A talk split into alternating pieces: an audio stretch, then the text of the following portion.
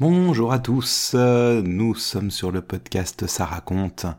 Nous sommes lundi et nous attaquons la dernière semaine de ce calendrier de l'avant des histoires. Oh, me direz-vous, peut-être êtes-vous triste, mais cela signifie que nous nous rapprochons inéluctablement de Noël. Alors installez-vous, car aujourd'hui j'ai encore une histoire à vous raconter. Les trois plumes, et c'est un conte des frères Grimm.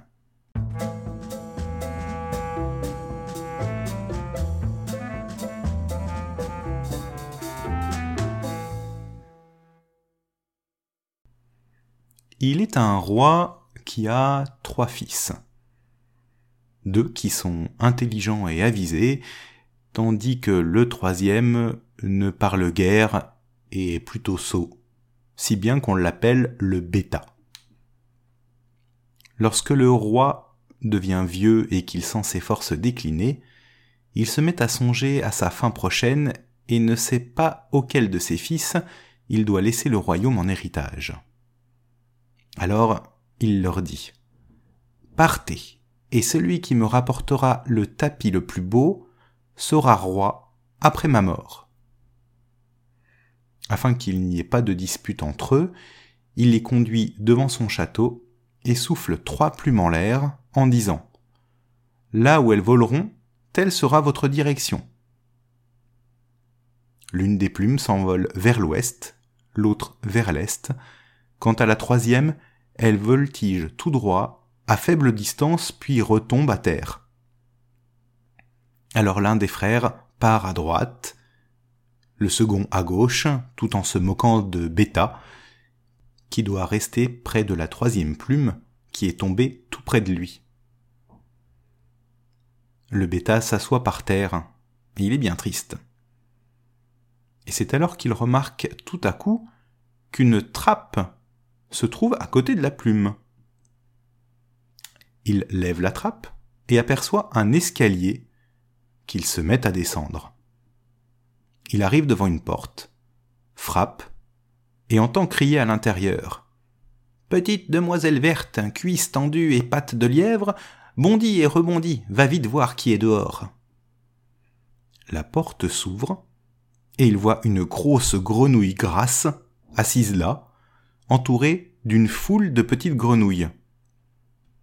La grosse grenouille lui demande quel est son désir. Euh, J'aimerais avoir le plus beau et le plus ouvragé des tapis, répond-il. Alors la grenouille appelle une jeune grenouille, à qui elle dit Petite demoiselle verte, cuisse tendue et patte de lièvre, bondit et rebondit, va vite voir qui est dehors. La jeune grenouille va aussitôt chercher une boîte, et la grosse grenouille l'ouvre, y prend un tapis qu'elle donne au bêta. Et ce tapis est si beau, si joliment ouvragé, qu'on ne peut tisser de pareil sur terre. Alors il remercie la grenouille et remonte l'escalier. Cependant, les deux autres frères estiment leur cadet tellement sot qu'il le pense incapable de rapporter quoi que ce soit. Eh, pourquoi nous fatiguer à chercher? se disent-ils.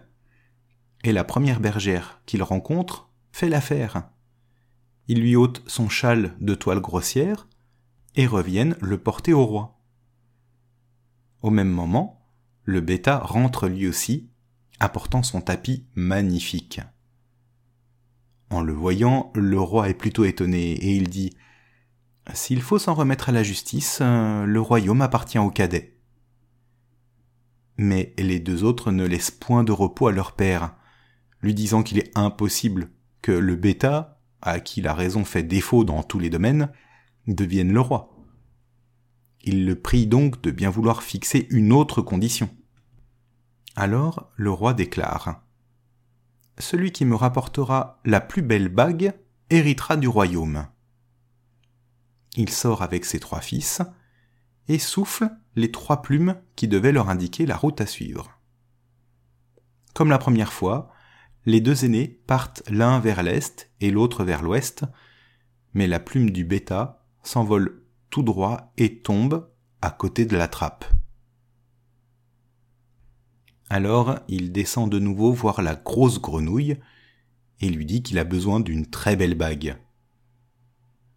La grenouille se fait aussitôt apporter la grande boîte, y prend une bague qu'elle donne au bêta, et cette bague, toute étincelante de pierres précieuses, est si belle que nul orfèvre sur terre ne peut en faire de pareil. Les deux aînés, se moquant du bêta, qui va sans doute chercher un anneau d'or, ne se donnent aucune peine. Ils dévissent les crochets d'une vieille roue de charrette, et chacun apporte le sien au roi. Aussi, lorsque le bêta montre sa bague d'or, le père déclare de nouveau. C'est donc à lui que revient le royaume. Les deux aînés ne cessent de harceler leur père pour qu'il pose encore une troisième condition. Celui-ci décide donc que celui qui ramènerait la plus belle femme aurait le royaume. Il souffla une fois encore sur les trois plumes, qui s'envolent comme les fois précédentes.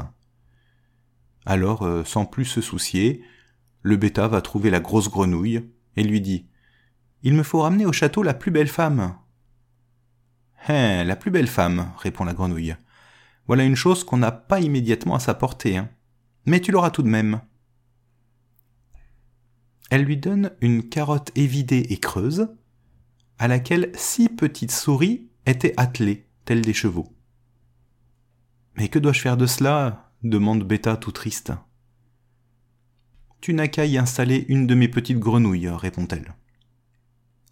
Il en attrape une au hasard dans le cercle de celles qui entourent la grosse grenouille, la met dans la carotte, et voilà que, à peine assise à l'intérieur, la petite grenouille devient une demoiselle merveilleusement belle.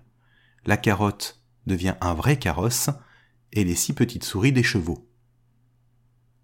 Alors le bêta embrasse la jeune fille, se fait emporter au galop de ses six chevaux et amène la belle fille chez le roi. Ses frères arrivent ensuite. Ils ne se sont évidemment donné aucune peine pour chercher une belle femme et ramènent les deux premières paysannes venues. Lorsqu'il les voit, le roi déclare C'est au cadet que le royaume appartiendra après ma mort. Alors les deux aînés se mettent de nouveau à rebattre les oreilles du roi de la même protestation. Nous ne pouvons pas admettre que le bêta devienne roi. Et ils demandent à ce que ce privilège revienne à celui dont la femme arrive à sauter à travers un anneau qui est suspendu au milieu de la grande salle.